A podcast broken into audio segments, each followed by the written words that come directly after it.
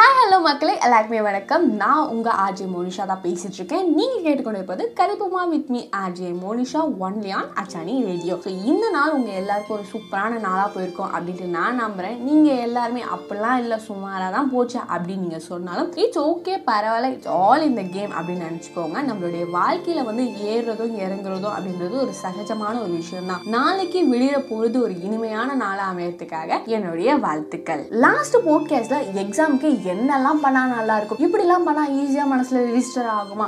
எக்ஸாமுக்கான நிறைய டிப்ஸ் பார்த்தோம். இன்னைக்கு எதை பத்தி பேச போறோம் அப்படின்னு பாத்தீங்கன்னா எக்ஸாமுக்கு நம்ம என்னதான் படிச்சாலும் இது கடைசியில பண்ணா தான் போய் முடியும். இப்படிலாம் பண்ணுவோம் ஆனா இது இப்படிதான் முடியும் அப்படின்ற மாதிரி இன்னைக்கு நம்ம ஃபுல்லாவே ஃபன்னை பத்தி தாங்க பேச போறோம். எக்ஸாம் நேரத்துல இந்த மாதிரியான ஃபன்லாம் நடக்குமா நீங்க யோசிப்பீங்க? இந்த மாதிரியான ஃபன்ஸ்லாம் கண்டிப்பா இருக்கு. ஸோ அதை பத்தி தான் இன்னைக்கு நம்ம பேச போறோம். பப்ளிக் எக்ஸாம் வரதுக்கு இன்னும் பத்து நாள் தான் இருக்கு. ஃபர்ஸ்ட் எக்ஸாம் தமிழ் பத்து ஏழு இருக்கு. சரி டெய்லியும் ஒவ்வொரு ஏழுனா கூட பத்து நாள்ல பத்து ஏழு முடிக்கிறோம் தமிழை தட்டுறோம் தூக்குறோம் முடிகிறோம் அப்படின்ற மாதிரி கான்ஃபிடென்ட்டாக இருப்போம். சரி டெய்லியும் ஒவ்வொரு இயல் அப்படின்னும் போது ஃபர்ஸ்ட் நாள் புக் எடுத்து வச்சு உட்காரோம் என்றைக்குமே போடாத படம். அன்னைக்கு தான் நமக்கு பிடிச்ச படம் டிவியில் போடுவாங்க. சரி நமக்கு பிடிச்ச படத்தை எப்படி உமீட் பண்ணுறது அப்படின்னு தெரியாமல் நம்ம அந்த படத்தை பார்ப்போம். படத்தை பார்த்து முடிச்சு படிக்காம அப்படின்னு நினைக்கும் அப்பதான் கரெக்டாக பசி இருக்கும் சரி சாப்பிட்டு படிக்கலாம் அப்படின்றதுக்காக சாப்பிட போவோம் சாப்பிட்டு போனோடனே கரெக்டாக தூக்கமும் வரும். சின்னதாக தூக்கம் போட்டு ஃப்ரெஷ்ஷாக எழுந்து படிக்கலாம் அப்படின்னு நினைப்போம். சரி சின்னதாக தூக்கம் போட்ட உடனே அந்த நாளும் முடிஞ்சிடும். மறுநாள் அப்படின்ற போது இன்றைக்குமே நம்ம வீடு தேடி வராத விருந்தாளிங்க அன்னைக்கு தாங்க கரெக்டாக வருவாங்க. சரி அவங்க கூட தான் டைம் ஸ்பெண்ட் பண்ணோம் அப்படின்றதுக்காக நம்ம போய் ஸ்பெண்ட் பண்ணிட்டு இருக்கோம். அந்த நாளும் போயிடும். ஐயோ ரெண்டு நாள் போயிடுச்சு நீ எட்டு நாள் தான் இருக்கு அப்படின்னு நினைப்பேன் எட்டு நாள் இருக்கே அப்படின்றது நம்மளுக்கு பெருசாக தெரியும். எட்டு நாள்ல பத்தியல் அப்படின்றது நமக்கு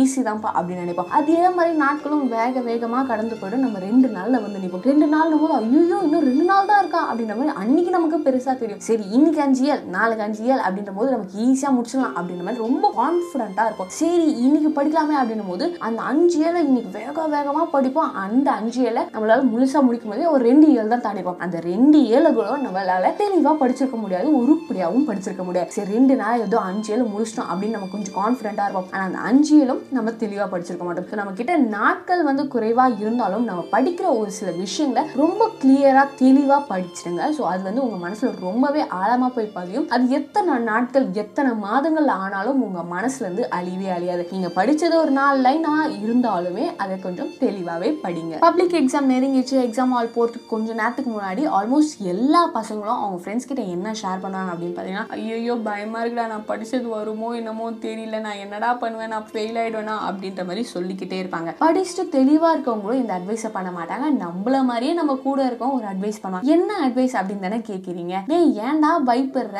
உனக்கு என்ன தெரியுதோ அது ஃபுல்லாக எழுதுறா கரெக்டாக முப்பத்தஞ்சு பக்கம் எழுதுறா உனக்கு என்னென்னலாம் வருதோ அதெல்லாம் எழுதுறா பேஜுக்கு ஒரு மார்க் மார்க் அப்படின்னா கூட முப்பத்தஞ்சு பேஜுக்கு முப்பத்தஞ்சு மார்க்டா நீ பாஸ் தான் நான் சொல்றேன்டா பயப்படாதடா அப்படின்ட்டு அவ்வளோ கான்ஃபிடென்ட்டாக சொல்லலாம். இந்த ஒரு விஷயம் ஃபன்னான ஒரு விஷயமாக இருந்தாலும் உங்களுக்கு நீங்கள் படித்த கொஷின் வரல இல்லை அந்த கொஷினுக்கு சரியான ஆன்சர் தெரியல அப்படின்னாலும் அந்த கொஷினுக்கு ஏற்ற மாதிரி கொஞ்சம் ரிலேட்டடாகவே உங்களுடைய ஆன்சர்ஸை எழுதுங்க. நீங்கள் எழுதுறது நாலு லைன் அந்த கொஷினுக்கு ரெண்டு மார்க்காக இருந்தாலும் ஒரு அரை மார்க்காவது உங்களுக்கு கண்டிப்பாக கிடைக்கும். எக்ஸாம் ஹாலுக்கு போகிறதுக்கு முன்னாடி நம்மளுடைய பசங்க என்றைக்குமே இல்லாமல் கோயிலுக்கு போவாங்க. அன்னைக்கு கோயிலில் அதிகமான டைம் ஸ்பெண்ட் பண்ணுவாங்க. சாமி கிட்ட நிறைய விஷயங்கள் பேசுவாங்க. அதுல எந்த மாதிரியான விஷயங்கள் பேசுவாங்க அப்படின்னு கேட்டீங்கன்னா கொஷின் பேப்பர் ஈஸியா வரணும். நான் படிச்சதெல்லாம் வரணும். எக்ஸாம் ஹாலுக்கு வர டீச்சர் நாங்க காப்பி அடிக்கிறத கண்டுக்கவே கூடாது. இந்த மாதிரியான விஷயங்கள் தாங்க அதிகமா கேட்பாங்க. அன்னைக்கு அவங்க எக்ஸாம் ஹால்ல சரியா நாள் போல அப்படின்னா சாயங்காலம் வந்து போ கடவுளே நான் கேட்ட மாதிரி எதுவுமே பண்ணல. நான் கிட்ட பேச மாட்டேன். அப்படின்ற மாதிரி சொல்லுவாங்க. நெக்ஸ்ட் டே எக்ஸாம் ஹாலுக்கு போறதுக்கு முன்னாடி கடவுளை சாமி கும்பிடாமலாம் போக மாட்டாங்க. மறுபடியும் கடவுள் கிட்ட தான் போய் நிற்பாங்க